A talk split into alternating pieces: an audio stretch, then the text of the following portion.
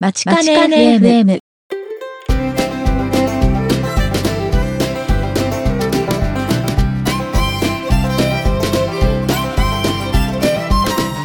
皆さんこんにちは。番組パーソナリティの田中直樹です。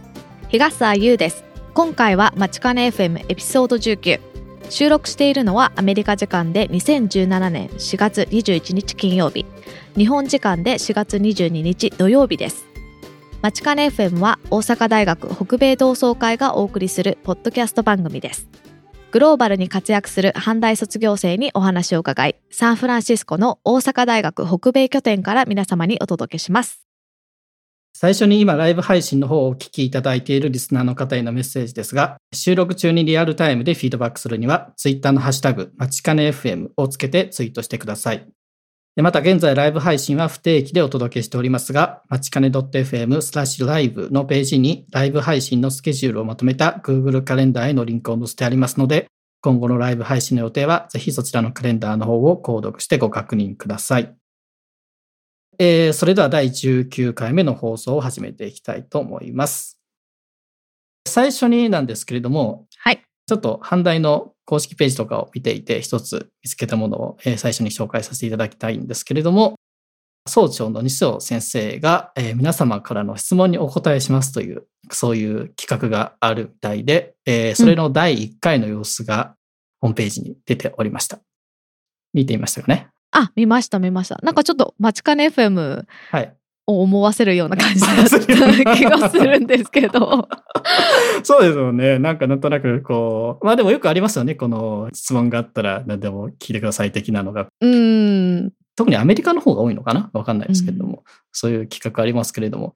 で、まあいろいろね、出てきてますけど、一番最後の方で、あの出ましたねこの番組で何度も 何度も話に出てて、もうそろそろ聞き飽きてるかもしれませんけれども、あの、天津バーボーの話がね、出てきてましたね。出ましたね 私もそこやっぱり見てあははって笑いました いやー、やっぱりね、なんか、えー質問されてる方が大阪府の麻婆ラバーさんからの質問だったみたいですけれども、なんか、総長は学食を利用していますかということで、で、天津麻婆は阪大のソウルフードなんて言われてますけど、なんてお話がされてますね。ねえそれであの食堂ごとにちょっとずつ味が違うみたいな感じで聞いてで私もちょっと調べてみたんですけど聞いたことがあるかわかんないんですけど阪大生協名物はい。天津麻婆丼の5倍のボリュームを誇るびっくり天津麻婆丼っていうのが 天津麻婆 そう工学部の食堂ファミールのみで食べれるみたいなんですけど聞いたことあります？なるほど。いや、僕はね、あの、基本ずっと豊中だったんで、その、はよく知らないんで、それは知らなかったんですけど、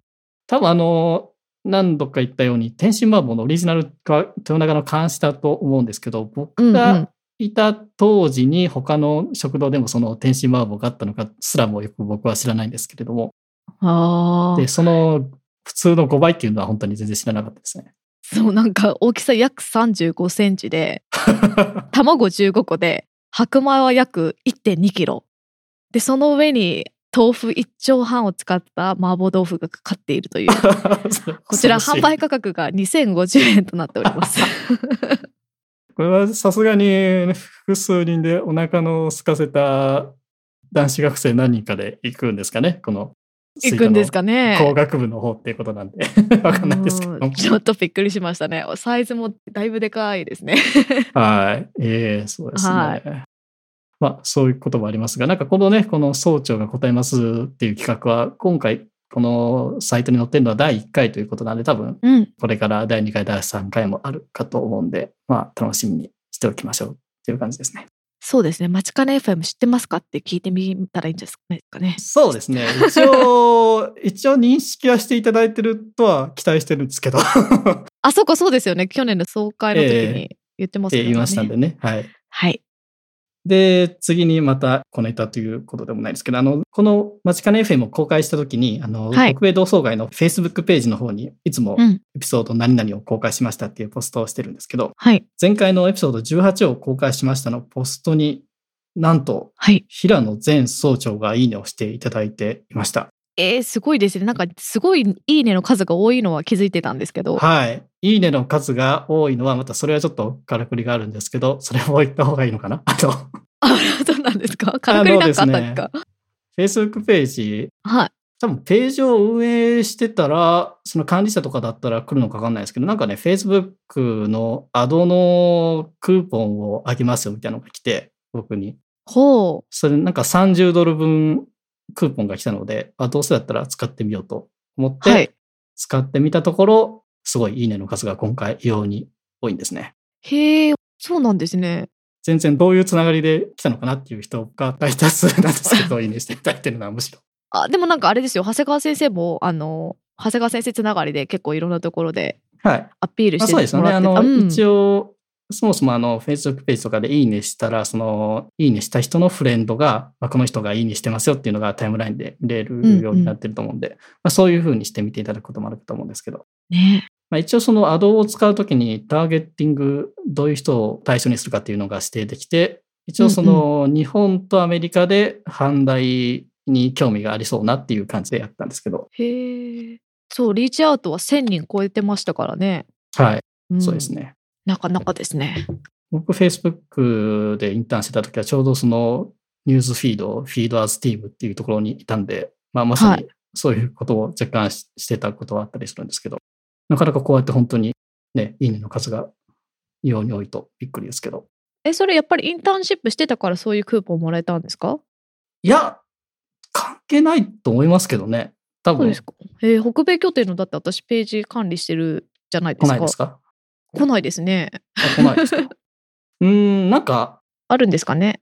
多分それのクーポンが来ましたっていうのを見たときに、なんかこのポストは結構あの反応がいいから使ってみたらどうですか的なあ感じだったと思うんーで、了解です。ちょっと目を光らせておき。はい。はい。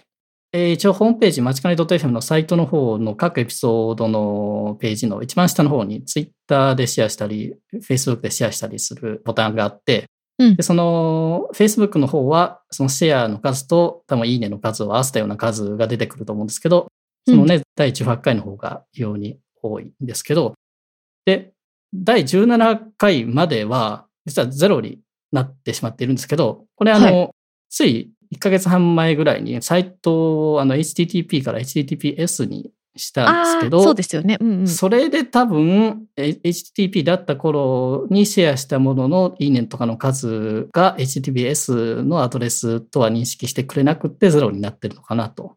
ああ、引っ張ってこれなかった思いますってことね。は。はいい。ということで。残念じはい。まあまゃん。まあまあ。これからまたそういう頑張感じですねりましょう。はい。はいあ、はい。はい、ちょっと、じゃあその話ちょっと長くなりましたが、えっと、はいもう一つだけ最近何度もネタにさせていただいている阪大公式の YouTube チャンネルの方で、はい。またちょっとね、面白いのを発見したので紹介したいんですけど、課外活動紹介、サークル紹介、CM 前後編っていうのが2つ上がっていまして、見ました？見ました。笑いました。これで、非常になんというかこの、あ、大学生だなっていう感じで和みますよね。ね、あの日本酒サークルとかね。そうなんですよ。また日本サークルのあのね、池半の下倉さんも出てそうましたね。そうそう、出てましたね。はい。いや、本当に。歌が面白かったですけど。はい。あの、日本でよくある飲み会の。そうそうそうそう。さすがだなと思いましたね。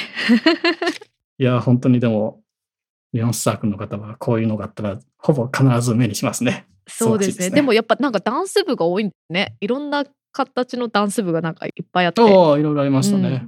うんはい。えー、それでは、今回もメイントピックに入る前に、販売関連のニュースをいくつか紹介していこうと思います。えー、ゆうさん、よろしくお願いします。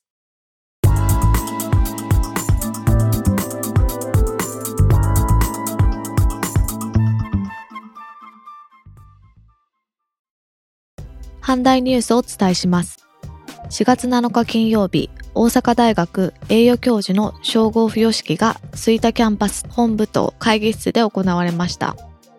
大阪大学栄誉教授大阪 University Distinguished Professor の称号付与は本学教職員のモチベーションの向上と大学運営を支える優秀な人材確保を図るため平成29年度から実施する新たな表彰制度です。平成29年4月1日付で27名の教授等に対して大阪大学栄誉教授の称号が付与されました。付与された方の一覧は小ノートよりご覧ください。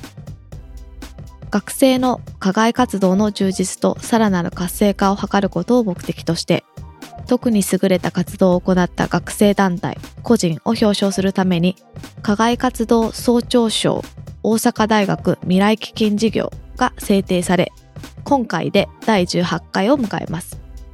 今回の応募締め切りは5月12日金曜日です。詳しい募集内容はショーノートをご覧ください。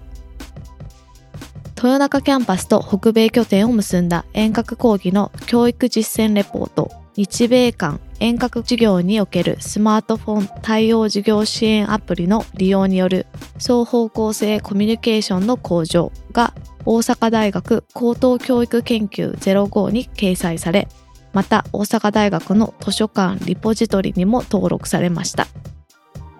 4月18日朝日新聞デジタルより最近の感染などから体を守る免疫のブレーキ役として働く免疫チェックポイント分子を白血球の一種で見つけたと。大阪大学のチームが18日欧州リウマチ学会誌に発表しました。この分子を狙う薬を作れば免疫が働きすぎる病気に効く可能性があるといいます。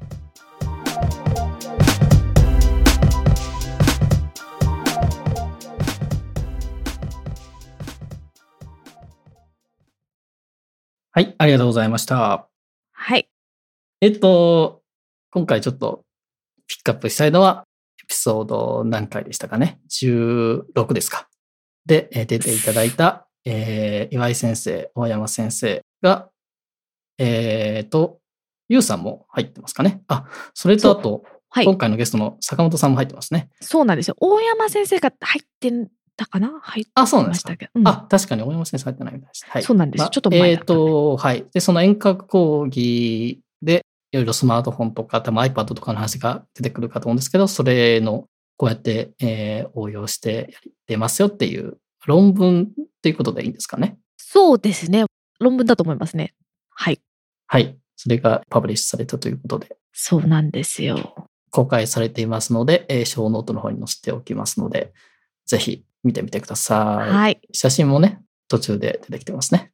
そうですね英学講義がどんな風にこう行われているのかとかあのわかりますねよくはい。はいえー、と、では今回コメントはそれだけにしまして、えー早速メイントピックの方に移っていきましょうか。はい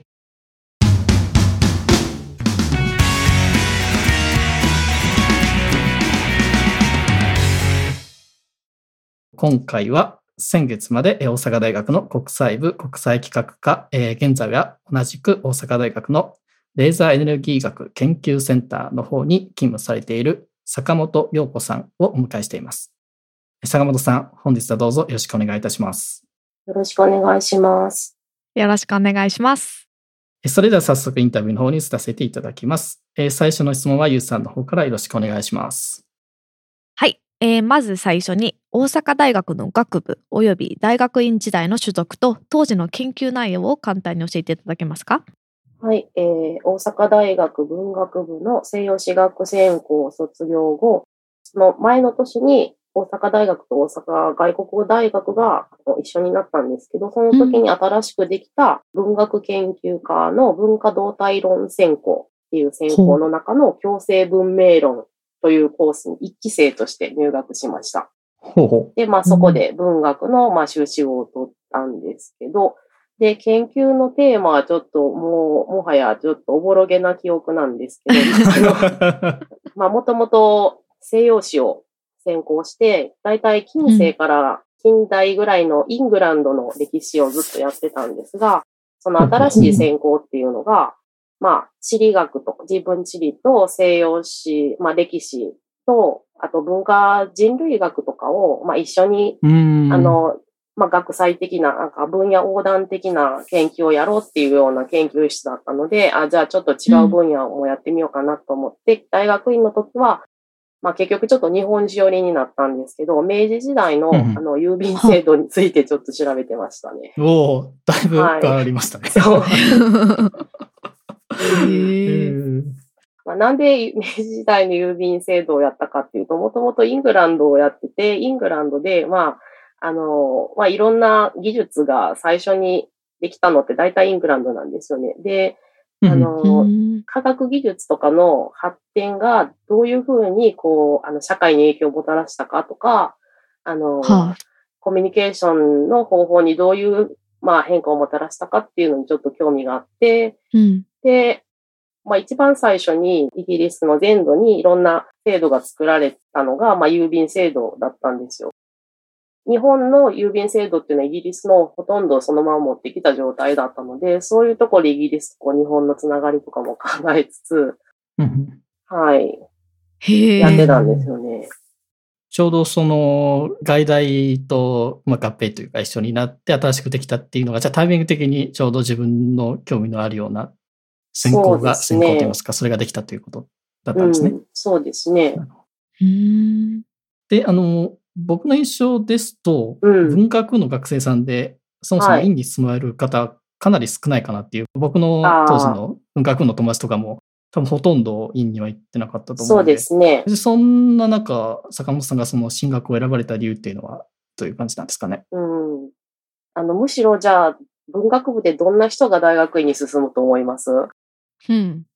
先生になりたい人。あ、そうです。その通りです。あの今は、あ、先生っていうか、まあ、大学の先生は研究者なんで、また、あの、もちろん当然大学院に進むんですけど、今って、あの、中学とか高校の先生になるためでも、はい、もう大学院に進むっていうのが文系でも当然なんですよ。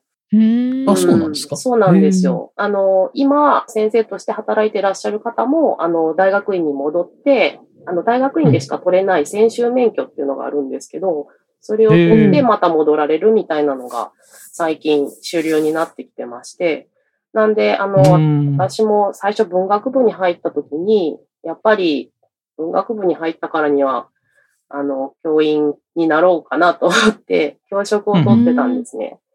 はいはい。で、まあ、いろんな選択肢も残しつつ、やっぱり教員っていうのがずっと頭にあったんで、本当に大学院に進むっていうのは自然なことでしたね。なんか、大学院に行くものだと思ってたっていう感じです。うん。その先生になるって、その先生っていうのは小中高の先生っていう。あ、えっと、大阪大学は教育学部がないので、小学校の先生にはなれないんですけど、はい、中学と高校ですね。そうなんですね。うん、おそういう初歩的なことを分かって申し訳ないですいやいやいや。へえ、じゃあ、え、今はリクワイアメントになってるんですか？今では。リクワイアメントじゃないですね。ただ、あの、やっぱり、院まで行って、その、専修免許っていう、院でしか取れない免許を取ってる方が採用してもらいやすいっていうのはあると思いますね。特に私立の高校とかだったら。はあ、うん。勉強になります。知らなかったでえっと、修士課程終了後に大阪大学の医学部附属病院、医事課はい、医事課です。はい、の方に、えっと、情報処理担当として就職されたというんですけれども、就職先としてここを選んだきっかけっていうのは何だったんでしょうか？えっ、と、すごい違う分野だったので、ここだけ見たらすごい変に見えるかもしれないんですけど、別に私は病院を選んだわけではなくて、はい。あの、大阪大学の職員募集で採用されたんですね。で、たまたまさ、あの、配属されたのが病院のその情報処理システム担当だったというわけなんですよ。まあ、あの、文学部出身でなんでっていろんな人に聞かれるんですけど、まあ、このせいだろうなっていう理由については、私があの学生時代にあの、近所の私立の高校で、情報の授業の TA をやってたからなんですね。で、それを、なんかこう、エントリーシートっていうか、履歴書に書いたから多分、人事の人の目に留まって、あ、この人はパソコンできる子だっていう認定をされて、ここに配属になったんだろうなっていう。へえ、わからないもんですね。何がどうなそう。うん。で、職員になられたってことなんですけど、なんかさっきの話だと、その大学のね、学部も院の時も、先生になりたかったっていう話が あったんですけど、そのあたりはどういう心境の変化だったんですかね？そうですね。なんかあの、ちょっとこう、尻込みをしてしまったんですよ。教員になるって思った時っていうのも、やっぱり周りに教員志望の人が多くって、ある先輩が、こう私に言ったんですよね。まあ自分は絶対先生になると。で、今までこう、アルバイトとかでいろんな子供を教えたことがあるけど、こう、できない子を、こう、いかにこう、押し上げるか、うんややる気に持ってこさせて、すごく伸ばすことが自分の生きがいだっていうことを言ってたんですね、その先輩が。うんうん。で、まあ、あなるほどって思ったんですけど、なんか自分もやっぱり家庭教師とか塾講師とかずっとやってた中で、なんていうかこう、下の方を押し上げるというよりは、なんかこう割とできる子を教えて、さらにうん伸ばす方が私は好きだなと思ってたんですね。なるほど。で、先生になるっていうのは、やっぱり子供を選べないわけじゃないですか。そうですね。うんええうんええって考えたときに、そういう、まあちょっと、うんまあできない子って言ったら言い方悪いんですけど、今こう、挑戦校っていうらしいんですね。そういう子たちがいっぱいいる学校を。でもし自分がそういうところに配属されたら、多分、ちょっとやっていけないだろうなとか思って、多多分、先生になるには、その先輩みたいな、そういうことにやりがいを見出せる人が、やっぱなるべきなんだろうなとか思ったうり。ん。で、それとはまた別で、はまあ私は社会の先生とか、地歴の先生になろうとはしてたんですけど、まあ毎年同じことを、まあ、子供とか生徒に教えるよりも、もっとその研究自体のサポートをしていきたいなっていうふうに思い始めたんですね。それで教員、その教えるっていう仕事じゃなくて、その教員をサポートする仕事をやろうと思って、それで大学に就職することにしたんですよ。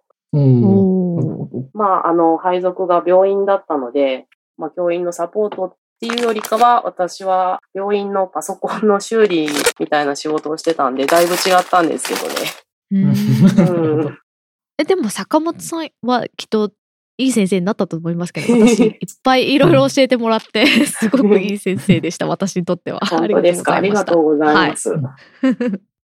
で、その、えっ、と、医学部附属病院の医事科の方に、えっ、と、3年ほど勤められたんですね。そうですね。その後に、ちょっとこの制度知らなかったんですけど、文部科学省国際教育交流担当職員長期研修プログラム。英語だと LEAP ですか？はい。LEAP で Long LEAP って Term 言いますね Educational Administrators Program っていうのがあるみたいですけど、それを利用して1年間研修生として勤務されたということみたいなんですけど、まずこれがどういったプログラムなのかと、坂本さんがこのプログラムになぜ申し込もうかなと思ったのかといったあたりを教えてください。はい。えーこのプログラムは、あの、国立大学と、まあ、同じような国立の研究施設とかの職員を対象にした研修プログラムで、まず1年間文部科学省の、まあ、教育とか研究に関係する部署で1年間しっかり勉強というか普通に仕事ですね、をしてから、もう1年間はアメリカの、まあ、どこかの大学でインターンシップなどをして、まあ、経験を積ませて、で、また、まあ、日本に戻ってきて、その成果を大学の国際化だとか、そういうことに役立てていこうっていう、そういうプログラムですね。はい。でえっとその1年間？あ、1年間文科省で1年間アメリカです。そうあじゃあ2そういうことです年間ってことですか？あ、そうですね。おーでその文科省での研修の所属と仕事内容っていうのを教えてもらえますか？あ、はい。ちなみに文科省、文部科学省って前なんていう名前だったか覚えてますか？文部省じゃないですか？そうです。文部省と科学技術庁が一緒になったんですね。で、私がいたのは、その、もともと科学技術庁だったところの国際担当の、まあ、あの、窓口みたいな部署ですね。今でいう科学技術学術政策局、まあ、火星局って言うんですけど、そこの国際戦略室っていうところです。へえ。で、何をしてたかっていうと、まあ本当に窓口なので、い、ろんなあの案件がうちに来るので、その担当の部署に振り分けたり、私自身の仕事としてはそういうことをしたり、あと、日本に来ていたり、まあ日本から海外に行く研究者の数とか目的とかそういうのを調べる調査をしてましたね。国際研究交流状況調査って言うんですけど。その他は、あとあの、私が配属された直後のゴールデンウィークに、文部科学大臣がアメリカのワシントン DC に出張されたんですね。その時の、うんまあ、出張周りの手配とかいろんなことをやったり、あと国際会議の手配とかですね。その時たまたま日本でやったので、本当に何でもいろいろやらせてもらいました。なるほど。で、それでその文科省の方で1年研修した後に、はいえっと、その後、アメリカのメリーランド州マルチモアですね。で、ね。メリーランドノートルダム大学。はい。で、まず4ヶ月の語学研修があって、その後、残りの8ヶ月はインターンシップを経験されたということなんですが、これはじゃあさっき話にありましたように、もともとそのリープの2年あるうちの後半1年はアメリカであるというそういうことだったんですね。そうですね。もともとこれ2年でセットのプログラムで、そのどこに行くかっていうのも、最初は文科省が契約する業者といろいろ打ち合わせをして決めるんですよ。うんなんで、このボルチモアのこの大学になったっていうのは、まあ、そもともと決まってたんですね。で、全員で4ヶ月そこで語学研修を受けて、で、残りの8ヶ月は、まあ、あの、人によってはいろんな、もう全米各地にいろんな大学に行くんですよ。でも私は、まあ、この同じところでインターンシップさせていただくことになりました。へえ。え、今のあの何人かって言ってたんですけど、うん。みんなグループで何人かで一緒に行ったんですか？大体一学年一緒の時にこのプログラムはいに、まあ、参加するのが、大体10人ちょっとぐらいですかね、毎年。もう本当に日本全国の国立大学とか、まあ、国立の研究所とかから来てる、まあ、私の同期が13人ぐらいいました。おーへえ。うん。でその8ヶ月のインターンシップ、はい。その時はどういうお仕事だったんですか？と私が配属されたのが、この大学の、まあ、オフィスオブインターナショナルプログラムス、OIP っていうオフィスだったんですね。で、まあトップが、まあ、ディーンの先生だったんですけど、その先生の直下に配属されて、もうそれこそ何でもしましたね。まあ、留学生がやってくるので、ウェルカムパーティーだったり、いろんなイベントの準備とか、で、その、留学生が来た時の寮とか、いろんな施設の案内とか、も遠足では、ボルチもあって、ワシントン DC 近いので、スミソニアン博物館に連れて行ったりとか、おーまあ留学生関係だったらそういうことですし、まあたまに会議とかにも参加させてもらって、やっぱりどういうところからどんな留学生が何人来てるかとか、そういうのをプレゼンされたりするんですね、先生が。そのために、まあちょっと資料作ってくれないかって言われたら手伝ったり。で、さっきもちらっと言ったんですけど、まあ私、バイトでそういう情報の TA の仕事をしてたから、まあ、パワポとかそういうの作るのはまあまあ得意なんですよ。うんうんだからそういうのを、まあ言葉そんなできないなりにもこうアピールしてこういうことできますとかいろいろ言い回ったら、まあちょっとパソコン、ワードとかエクセルでわかんないことがあったら聞いてくれるようになったんですね。うんうんなんで、まあやっぱりそういうふうにできないながらもアピールして仕事を持ってくるっていうのは重要だなってすごい思いました。あうん素晴らしいうん。へえ。で、それがやっぱ初めての、そういう意味では長期間の海外経験だったんですか？そうですね。初めて。てで。へえ。じゃあ、それでなんかすごく困ったこととか、逆になんか楽しかったとか、あの、記憶に残る思い出とかうんありますか、そうですね。やっぱり、あの、もう日本人が全くいないところに一人で放り込まれる状態なので、もういろいろ困りましたね。あの、もちろん言葉は大きいですね。そんなうんペラペラ喋れるわけじゃないので、なんとかこう、意思疎通はできるけど、何回もこう言い直したりして、まあでも本当にいい人たちに囲まれて、皆さん辛抱強く聞いてくださったり、あ。気を使わせてしまったこともいっぱいありましたね。で研修中は寮に住んでたんですけど、インターンシップ中は部屋を借りてですね、はい。住んでいたので、そのやりとりとかもちょっと大変でしたね。あルームメイトですか？あ、ルームメイトじゃなくて、まあ結局大学の近所に住んではる結構年配の女性のお家に一緒に住まわせてもらうことになったんですけど、ああ。はい。まあルームメイトというより一軒家で曲がりですかね。あうん。あ。はい。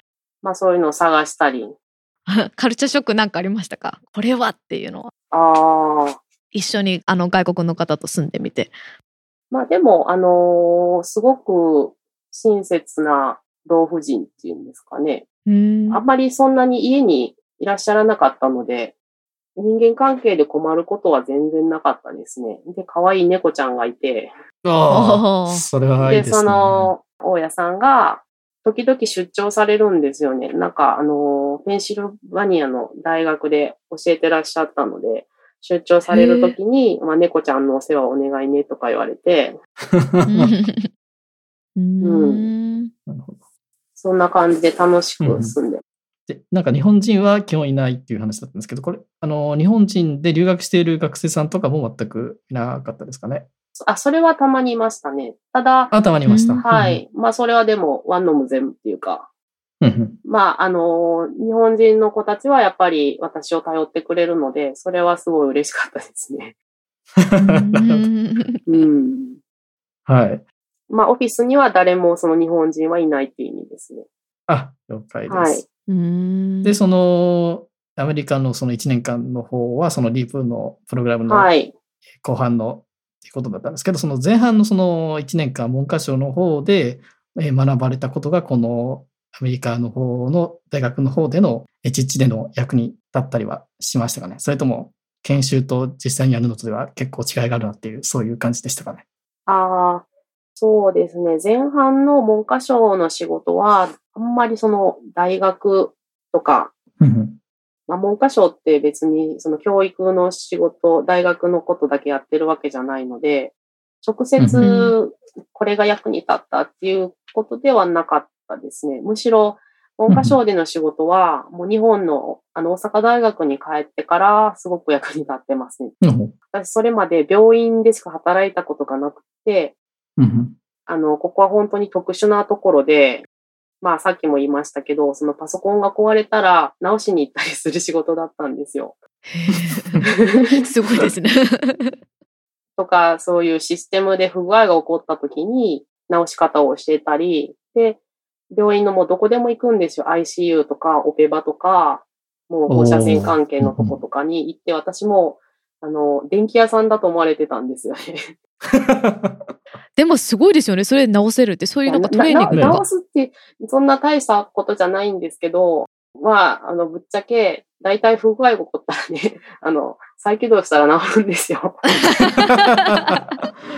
うん、でもやっぱり先生たちって、もうあの、患者さんの命がかかってるので、あの、うんもう電話をかけて、第一声、なんか、パソコンが壊れた、なんとかしろ、みたいな感じで電話をかけてくるので、すぐこう走っていって、で、まあ、再起動で治る時もあれば、ちょっとこう、対処したりとか、間違えてファイルを消してしまった、すぐ戻してほしいみたいな時は、こう、サーバー室でちょっとこう、作業をして戻してあげたりとかはしましたね。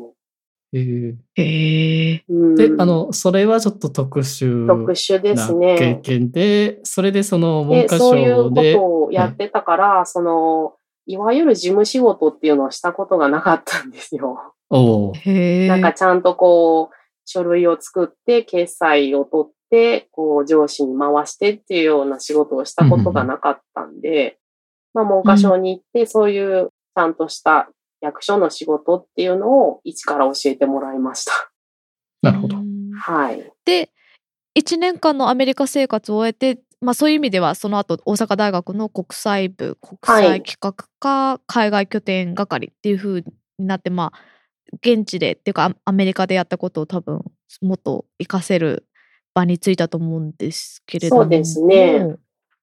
はい。そ、それは、あの、自分で、あの、依頼していけた部署なんですか？いえいえ、あの、大学って、あの、まあはい、病院配属された時もそうなんですけど、そんな、あの、こう、手を挙げて、ここの部署に行くっていう感じじゃないんですよ。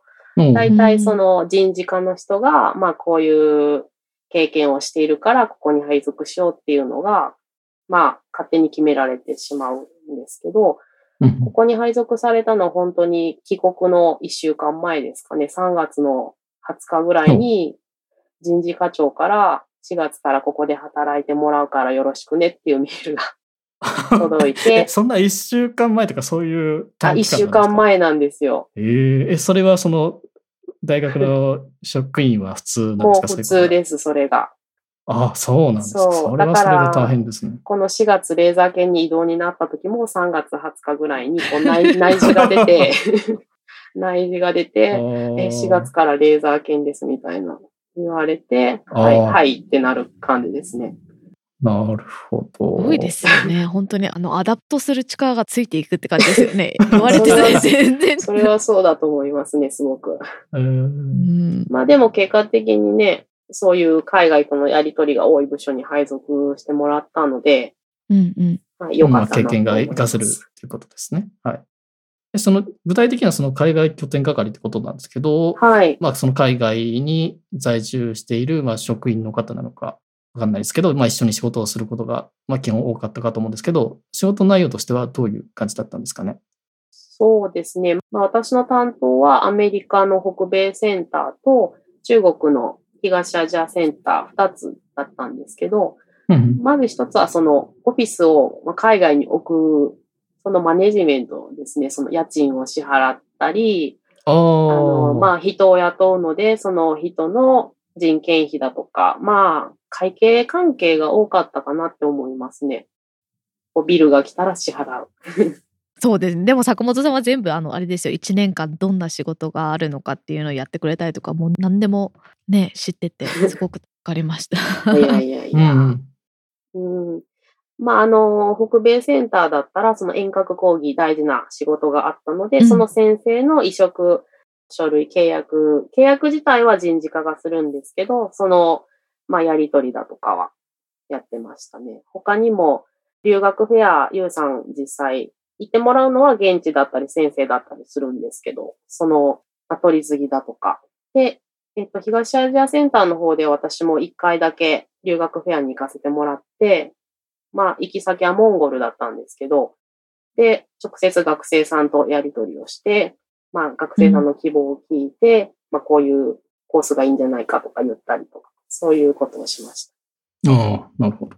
あとあれですよね。何年か前のあの、北米同窓会のニューヨークのやつにも、あ、そうですね。はい、お手伝いいただいてたんですよね。はい。ニューヨークだけでしたかね？えっ、と、サンフランシスコも来られてませんでした？僕お会いしたのはどっちでしたっけ、2014年は私がアメリカに住んでた時なんですよ。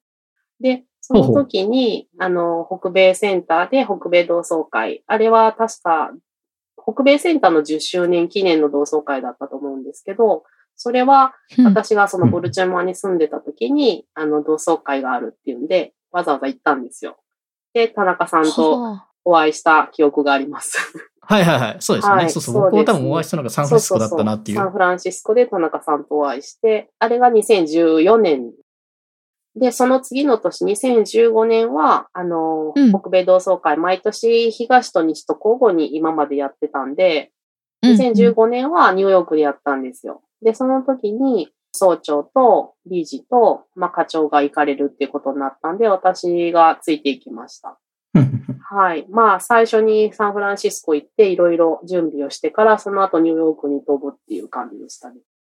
なるほど。うんで、そのね、サウンドさんにはこのマチカネ FM のこともかなりいろいろサポートしていただいて、いやいや。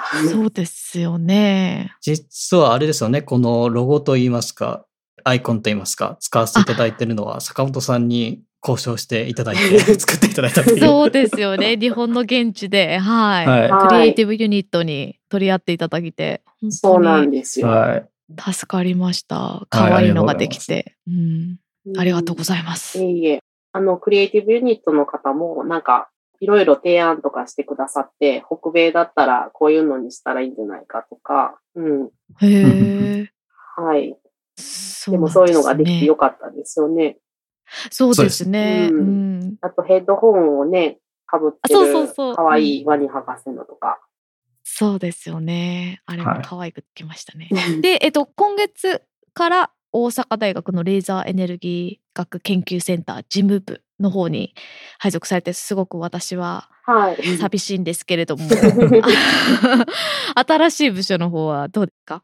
そうですね。まだ来たばっかりなんでよくわからないんですけど、とりあえずこのレーザーエネルギー学研究センター、この5月からレーザー科学研究所になるんですよ。おーまああ、そうなんですね。はい。今までその大学共同利用機関っていう位置づけだったんですけど、研究所にちょっとランクアップするんですね。へえ、すごい。はい。なので、ちょっとその、まあ、名前が変わるっていうことは本当にいろんなものを変えないといけないわけで、そうですね。そう。あの、外の看板とかパンフレットとか、あと規約も変えないといけないですし、で、私は今その規約の改正、はい。まあ、名前も変わるし、その研究所になるから、今センター長だったのが所長になったりするんですね。だからそういうあ、の。いろんなものの変更手続きとか、あの、印鑑も新しく買い替えないといけないし、そういうのをやってますね。ああじゃあしばらくうんそそっちで忙しそうですね。そうなんですうん。それが終わってから、うんまあ通常の仕事になるのかなと思うんですけどね。うーん。坂本さん、その学生反対生をしてた頃はずっと多分豊中だったということあ、なんですけど、ね。その就職されてからはずっと吸いたっていう感じなんですかね？そうなんですよ。だからなんていうか、たまに豊中行くと、なんかまだ学生気分な気持ちになるんですよ。私結構あの、部活をずっと頑張ってたんで、豊中のね、ねキャンパスとか歩くとちょっと懐かしいなって思っへて。ーえ、ちなみに何の部活か？あ、クラシックギターです。あ、そう、すごい。いいじゃないですか。今でもちょっとバンドなんかをやってるんですよ。今はメインはベースなんですけどね、ウッドベースとエレキベースをやってるんです。へえ。すごい。そう、あ、ちょうどあの、来月ライブがあるんで、とか言って。あえじゃあそ、じゃあまた今度ライブしに、マチカネ FM に 戻ってきてもらえれば。そうそう。それこそあの、大学で一緒だった、まあ中高大一緒の、で、ギター部で一緒だった友達も一緒に今もバンドをやってて、うへんえ。あ、そうなんですね。そうなんです。それだったら、なんか、この番組のオープニング、エンディングテーマ的なの 作っていただけたら、あの、そうですよあれねで。すけど、大変。リコーディングでなんかまあまあ、なかなか難しい方は わかんないですけど。うん。あ、そういえばあの、ツイッターでなんかスイタどんどんのあそうそうことを、なんか、坂本さんですよね、あれ。あれ私です。そうですよね。あれちょっと、まあ私はそんなに突っ込めないんですけど、あれですよね。あの、大木さんが突っ込みたはいいとこ、えっ、ろじゃない。と、そのツイッターのね、ツイートを見ましたけれども、その僕はその、いた頃は、その豊中の方のね、本にどんどんができたっていう話は前回かな、したんですけど、え、なんか、坂本さんのツイートによると、最近、スイタにもスイタどんどんなるものがあ、できそうなんたんですか？ですよ。そうなんですよ。うん。まあ、あのーうどんと丼のお店なんで、なんかもちろん、えー天津麻婆もあるらしいですよ。ああ、やっぱりあるんですね。へえ、えしかもなんか焼肉丼のテイクアウトもあるって書いてありますよ。あ、そんなのあるんですか？焼肉丼なんて、豊中のどんどんにはない。ないと思いますね。ですよね。へえ、大人気って書いてありますよ。へへーーすごい。いいなあなんか行ってみたいところがいっぱいですね。食堂。坂本さんは、関したよりはどんどんの方がって書いてましたけど、具体的にはどのメニューが？あーなんか私は、あのーとんかつを卵とじみたいにしてあるのが、上に乗ってるうどんをよく食べてましたね。え そんなのありましたっけ？なんかそんなんがあったんですよ。これがコスパがいいなと思って、学生の時。へえあ、学生は考えますよね、コスパそうとそう。あとね、あのー誰が食べるんだろうと思って見てたのが、あの、たこ焼きうどんってのがあるんですよ。あ、ありました、ありました。いや、たこ焼きうどんは僕はたまに食べてましたよ。本当でえ、すか？それってし汁のうどんの上にたこ焼きなんですか？そうそうそへえ。そうですよえ、どうしてそれを選ぶんですかね？いやー、まあ、大阪だしなってことでいいじゃないでしょうか。うん。えー、なんか、ねべちゃべちゃにならないんですか？それって。たこ焼き。まあ、まあままあまあ、そういう、そういう問題ではないっていうことですかね。あ、そうそうそう。へえ。見てみたいですね。誰か写真送ってください。スイタどんどんの方は、じゃあ、最近は？なんか、あの、最近できたばっかりなんですよ、多分。あ、そうなんです。じゃあ、あんまりそんなには行かれてないです。そうですね。工学部ちょっと遠いんで。あ。なるほど。はい。スイタほんと広いですからね。そうなんですあよ。、そうなんですね。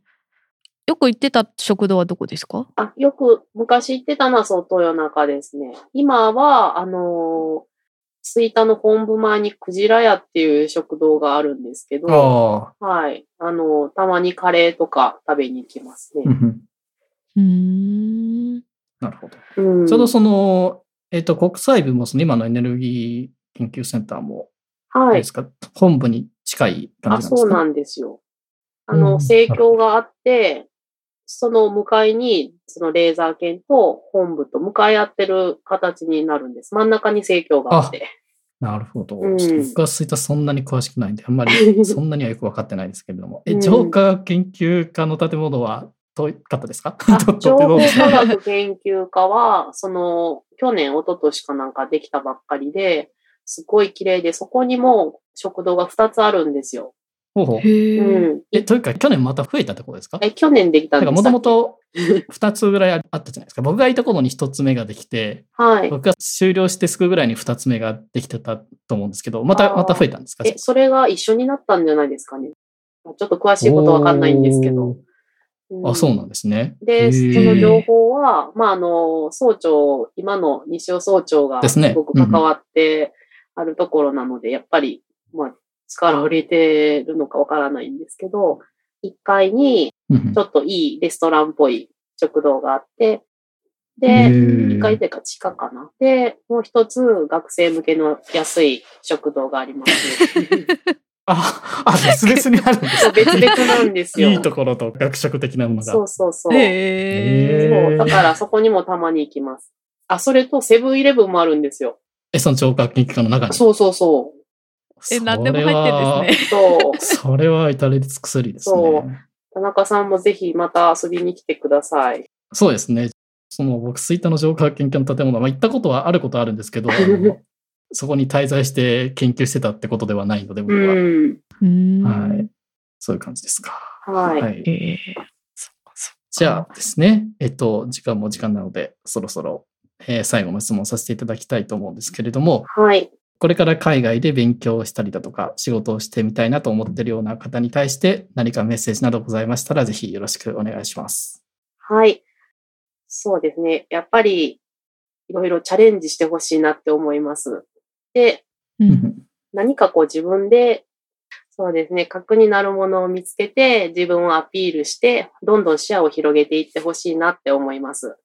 うんで、海外っていうのは本当に辛いことも多いんですけど、あの、絶対それは、あの、この先、自分の自信につながることだと思うので、どんどんチャレンジしていってほしいです。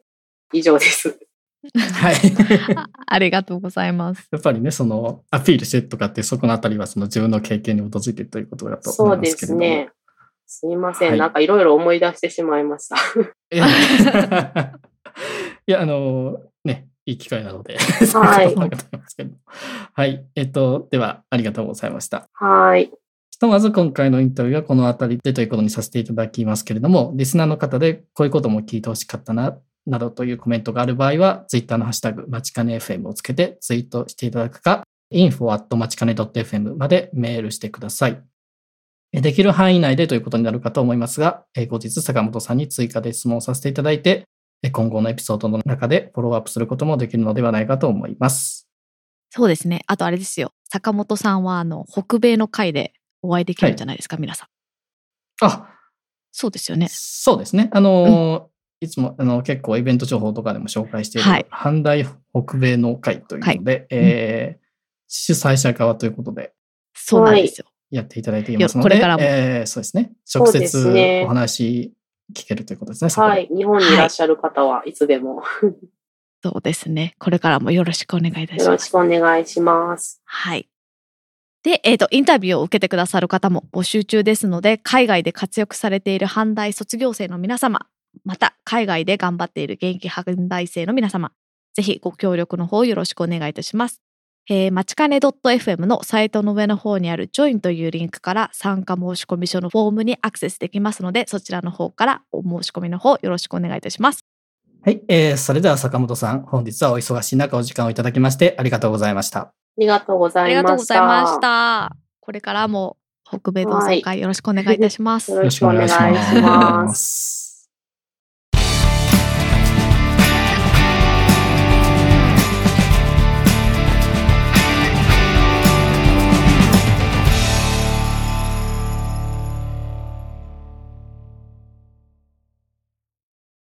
それではゆうさん、最後にイベント情報の紹介の方よろしくお願いします。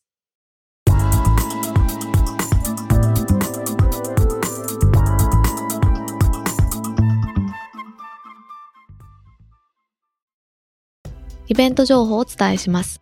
まずは日本でのイベントです。交換留学経験学生による留学相談がスタートしました。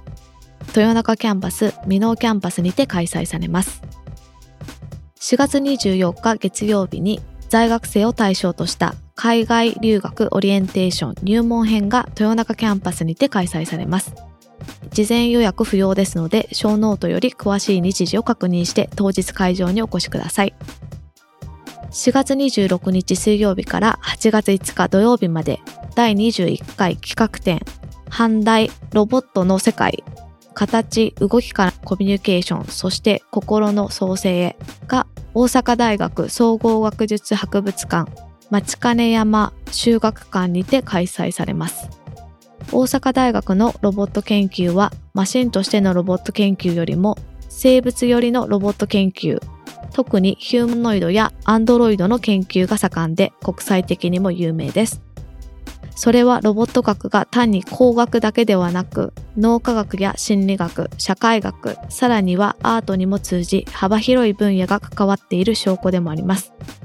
本企画展では科学、技術、芸術の融合のパイオニアとして知られるレオナルド・ダ・ヴィンチのアンドロイドをはじめとして人間との共生を目指した様々なコミュニケーションロボット、動物の筋肉に近い空気圧、人工筋を使った柔らかいロボット、サッカーの世界チャンピオンを破ることを最終目標に掲げ、毎年世界大会が開催されているロボカップへ出場した大阪大学のロボットなどを展示します。入館料は無料です。4月30日日曜日、5月1日月曜日、平成29年度イチョウ祭が豊中キャンパス、吹田キャンパスにて開催されます。イチョウ祭期間中にカレン主催で行われる英語スピーチコンテストの申し込み締め切りが4月22日となっております。参加資格は不問。留学生、日本人学生、正規生、研究生、誰でも参加できるそうです。入賞者には賞金も用意されています。詳しくはショーノートのリンクよりご覧ください。4月30日日曜日、豊中キャンパスにて第12回大阪大学ホームカミングデーが開催されます。セレモニーステージ企画では大阪大学で生まれたプロアカペラグループインスピがライブを披露するそうです。ウェブ登録は4月の24日月曜日まで受付を延長しています。続きましてアメリカでのイベントです。4月30日日曜日第4回お茶三昧茶の湯と茶文化に関するサンフランシスコ国際会議がサンフランシスコ州立大学にて開催されます。今回のテーマは茶の湯と禅となっており、特別講師として熊倉勲博士などを迎えます。申し込み方法、参加費等はショーノートをご覧ください。米国西部に設立された最古の美術館サクラメントのクロッカー美術館にて Two Views アンセル・アダムスとレオナルド・フランクの写真展が5月14日日曜日まで開催されています。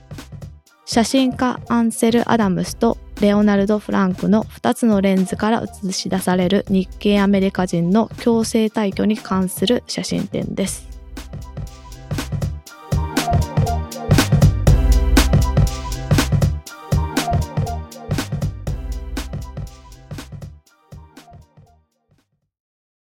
はい、ありがとうございました。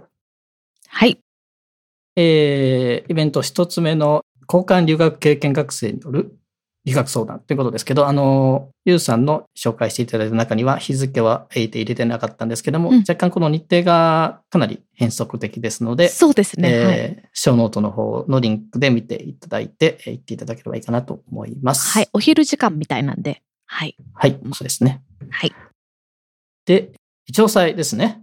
イあそうそうもイチョウ祭うんすぐですね。はい。もうすぐで来週末とかですかね。30で5月1日ということで。で、はい。カレンのスピーチコンテストがあるということで、えっと、先ほどの中でも出てきましたけれども、ちょうどこれを収録している日本時間でえー4月22日がデッドラインになっているみたいです。で、はい。ということで、多分これのアーカイブ版の方を聞いていらっしゃる方は、えーデッドライン過ぎているかもしれませんが、えっと、まあ、もしかしたら、まあさらに延長される可能性もあるかもしれませんので、まあ、あの、一応興味のある方はですね、そのリンク先見ていただいて、まあ、仮にデッドライン過ぎても、えっと、多分、やる気のある方だったらむしろ参加してほしいと思うこともあるかなという気もするので、はい。そうですね。あと、こちら、あの、長谷川先生の、あの、ご協力もありまして、あの、はいスピーチコンテストのウィナーの人をインタビューできる感じですね、今のところ。あ、そうなんですか。はい。あ、それはまた楽しみですね。うんそう楽しみですねはいこれは、えっ、と、だから、申し込み締め切りは今のところ、えーこのライブ配信をしている22日ですが、えーそのコンテストの日自体は、一応祭のえー4月30日、はい。えー午後1時から4時までということみたいです。まあ、これ、あの、見に行くのは多分ね、全う然誰でも行けるんですよね、きっと。そうですね。多分皆さんいけると思う、だと思います。はい。はい。じゃあ見に行くだけでも、えーうんそれはそれでいいかと思いますので、ぜひ、行ってみてください。あ、それで次のホームカミングデーのあの、インスピって知ってました、なんかね、このページで見ましたけれども。大阪大学で生まれたって、プロアカペラグループで。なんか、この沖何の木の何代目かの歌歌ってるみたいですよ。あ、そうなんですか？あ、本当だ。書いてますね。だから、あ、すごいと思ってう。んなるほど。うん。あとね、アナウンサーの関さんはなんか結構毎年行かれてるみたいですけれども。あ、これあの多分。関西に住んでる人は実際このね、関西テレビの番組でよく出ているので、ご存知の方、こちらの方はもっと多いかなと思いますけれども。あ、そうなんです。全然私分からなかっあた。の、関西テレビなんでね、あの、そうですね。関西の人は鑑定例といえばよくわかるかと思うんですけど。そうなんですね。わかりました。は。はいい。ということみたいです。で、あと前回も言ったんですけど、なんか応援団の演舞とかも確かあるって書いてたと思いますね。うんうん。そうですね。いはいっぱいあるみたといういね。はい。一応祭、楽しみですね。ねなんか YouTube とかに上がるといいですね。そしたら。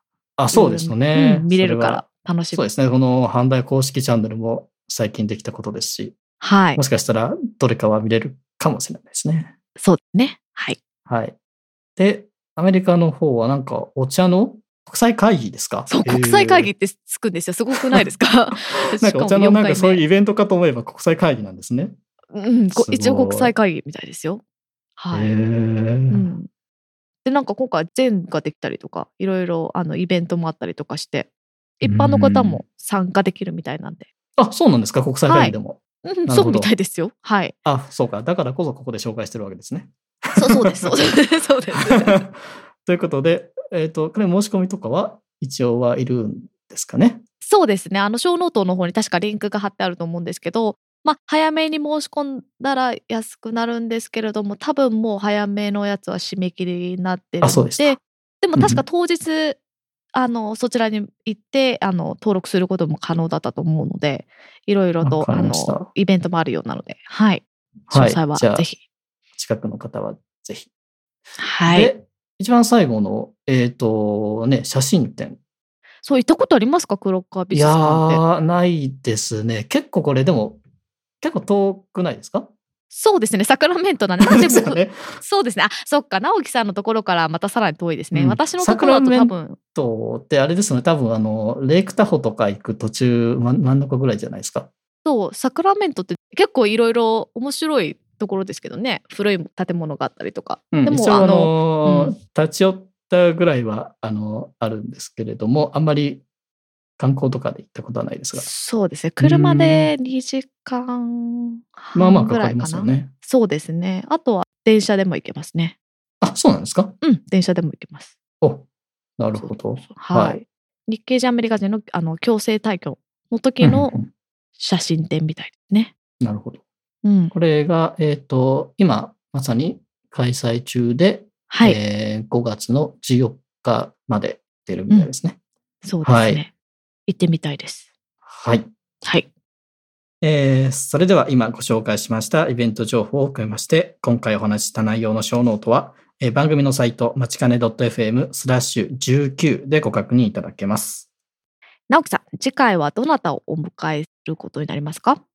えー次回は大阪大学大学院言語文化研究科の大学院生で、昨年9月から1年間 UCLA の方に交換留学されている中西亮太さんからお話を伺わせていただく予定です。